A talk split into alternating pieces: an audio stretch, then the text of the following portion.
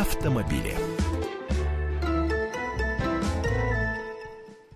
Итак, мы продолжаем прямой эфир на радиостанции «Комсомольская правда». Я, Елена Фойна, приветствую всех, кто вместе с нами готов обсуждать автомобильные темы. Тем более, что каждый день их предостаточно. А это значит, что есть о чем поговорить и есть о чем поспорить. Ну, конечно, есть на что полюбоваться. Потому что в Москве продолжает свою работу автосалон, международный автосалон, э, который проходит с 29 августа по 7 сентября. И, э, кстати, несмотря на определенные политические коллизии, а этого очень боялись, э, когда собирались этот салон в очередной раз организовывать. Так вот, несмотря на все все эти политические коллизии и общерыночный спад продаж автомобилей, эм, этот автосалон все-таки обещает в этом году побить э, рекорды прошлых лет. Эм, салон имеет ранг международной выставки. А, ну и, разумеется, там представлены новинки не только от российских автопроизводителей, но и также ряд мировых и европейских премьер. Но я думаю, что более подробно о том, какие именно новинки представлены на этом автосалоне, мы уже с вами говорили в нескольких наших передачах, но, как известно, обо всем сразу рассказать невозможно.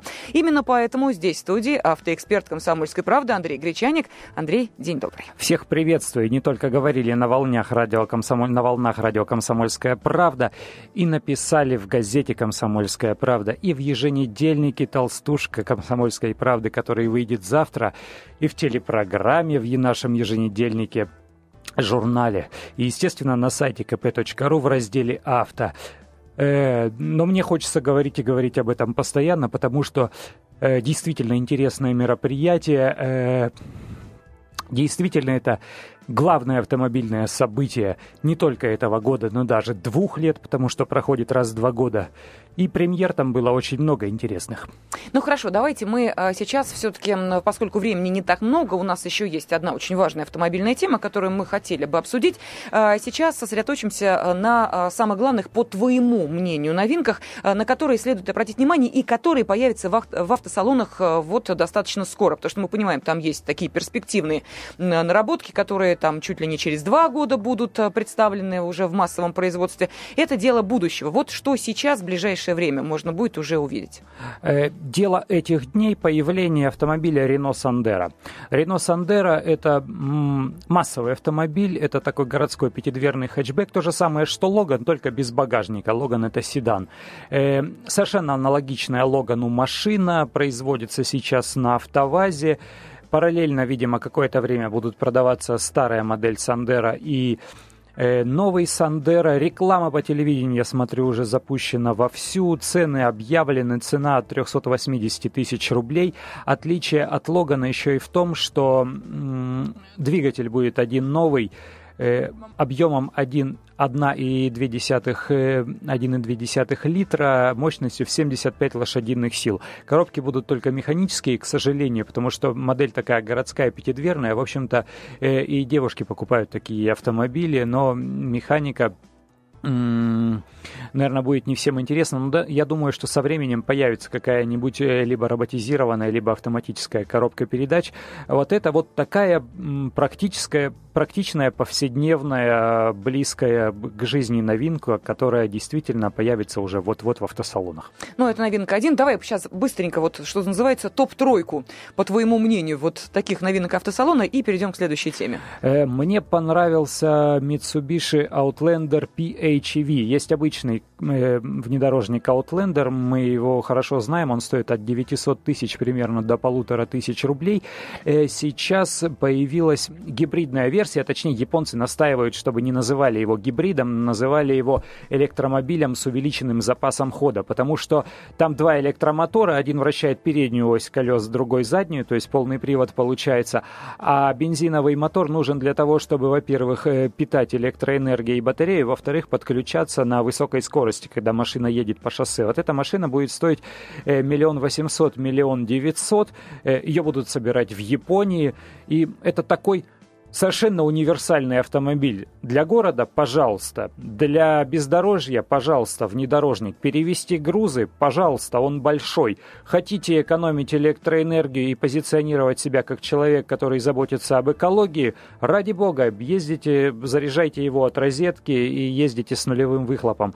Вот это интересная машина с моей точки зрения.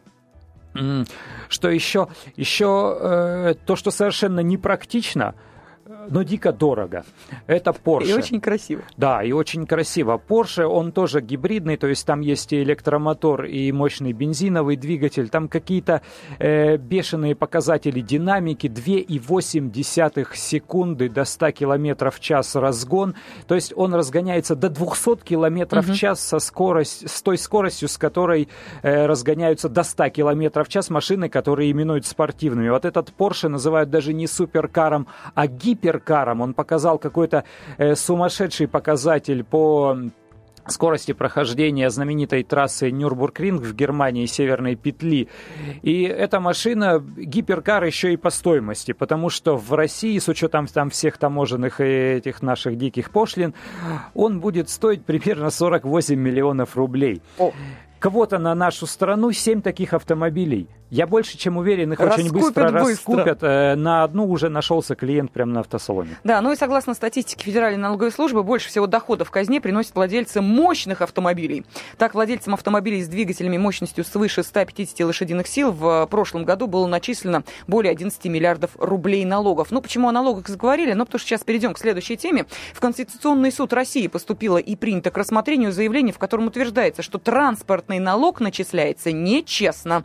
Заявитель Представитель просит отменить подпункт статьи 359 Налогового кодекса, устанавливающий размер налога в зависимости от мощности двигателя автомобиля. Итак, в чем суть претензий и э, как э, считают, есть ли какие-то перспективы у этого дела, адвокат и инициатор пересмотра законности транспортного налога Санал Дарджиев, он с нами сейчас на связи. Добрый день, здравствуйте.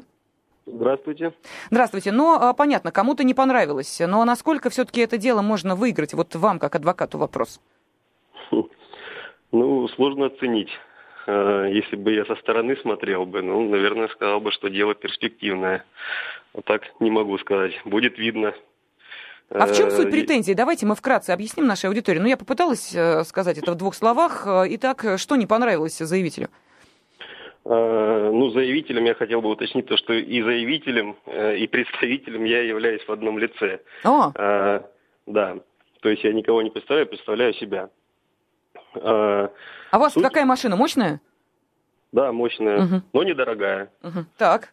А, суть претензий в следующем. А, то есть э, транспортный налог сейчас устанавливается, установлен и взимается по следующему принципу.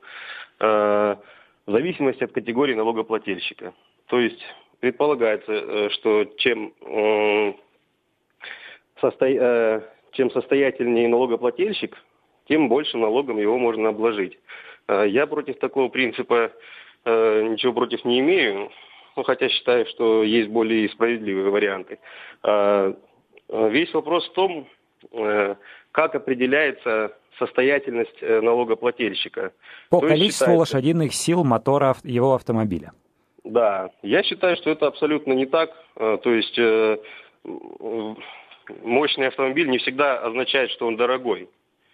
Вот в чем дело. А, ну, есть, например, а э... какие автомобили мощные и недорогие? Давайте сразу объясним. Ну, я вот в своей жалобе приводил пример. Ну, к примеру, вот Mercedes S500 э, с 91 по 98 года выпуск, э, годов выпускался. Э, он мощный, то есть 320 лошадей, 5 литров объем. Uh-huh. Ну, стоит он сейчас примерно от 400 до 500 тысяч. Вот. То есть вот пример. А налогу платите, как будто у вас Бентли? Налог, ну как будто, как минимум у меня новый Мерседес угу. 500, понимаете, который угу. стоит там от 5 до 7 миллионов. Так, а вот, в результате этого пересмотра э, чего вы хотите добиться? Чтобы как э, выглядела вот э, эта налоговая шкала? Каким образом ее подкорректировать надо, по вашему мнению? Дело в том, что вот если рассматривать именно жалобу, я не могу что-то предлагать Конституционному суду, как как нужно установить, э, если не так. Э, я только могу обжаловать то, что мы имеем, грубо говоря, на, ну, на сегодняшний день. Э, То есть у меня, конечно, есть варианты. Я, например, считаю самым оптимальным и справедливым то есть изым, э, взимание транспорт, включение транспортного налога э, в цену топлива. Угу. Понятно. Спасибо огромное. Адвокат, инициатор пересмотра законности транспортного налога Санал Дарджиев был с нами на связи. Андрей, меньше минуты остается. А что в этом случае можно сделать? Э, на самом деле сейчас э, есть разные точки зрения. Одна из них, та же самая, заменить транспортный налог на просто э, дополнительную, дополнительную доплату за литр топлива, чтобы была полная справедливость с точки зрения автомобилиста. Чем больше он ездит, тем больше тратит топлива, тем больше, соответственно, угу. платит налога. Есть вторая точка зрения, заменить транспортный налог, налог экологическим. То есть чем мощнее мотор и чем старше машина, тем выше человек будет платить налога, чтобы поощрять его к тому, чтобы он покупал экологичные и новые машины. Ну что же, мы обсудили автомобильные темы. Автоэксперт «Комсомольской правды» Андрей Гречаник и я, Елена Фойна, были с вами. Автомобили. На радио «Комсомольская правда».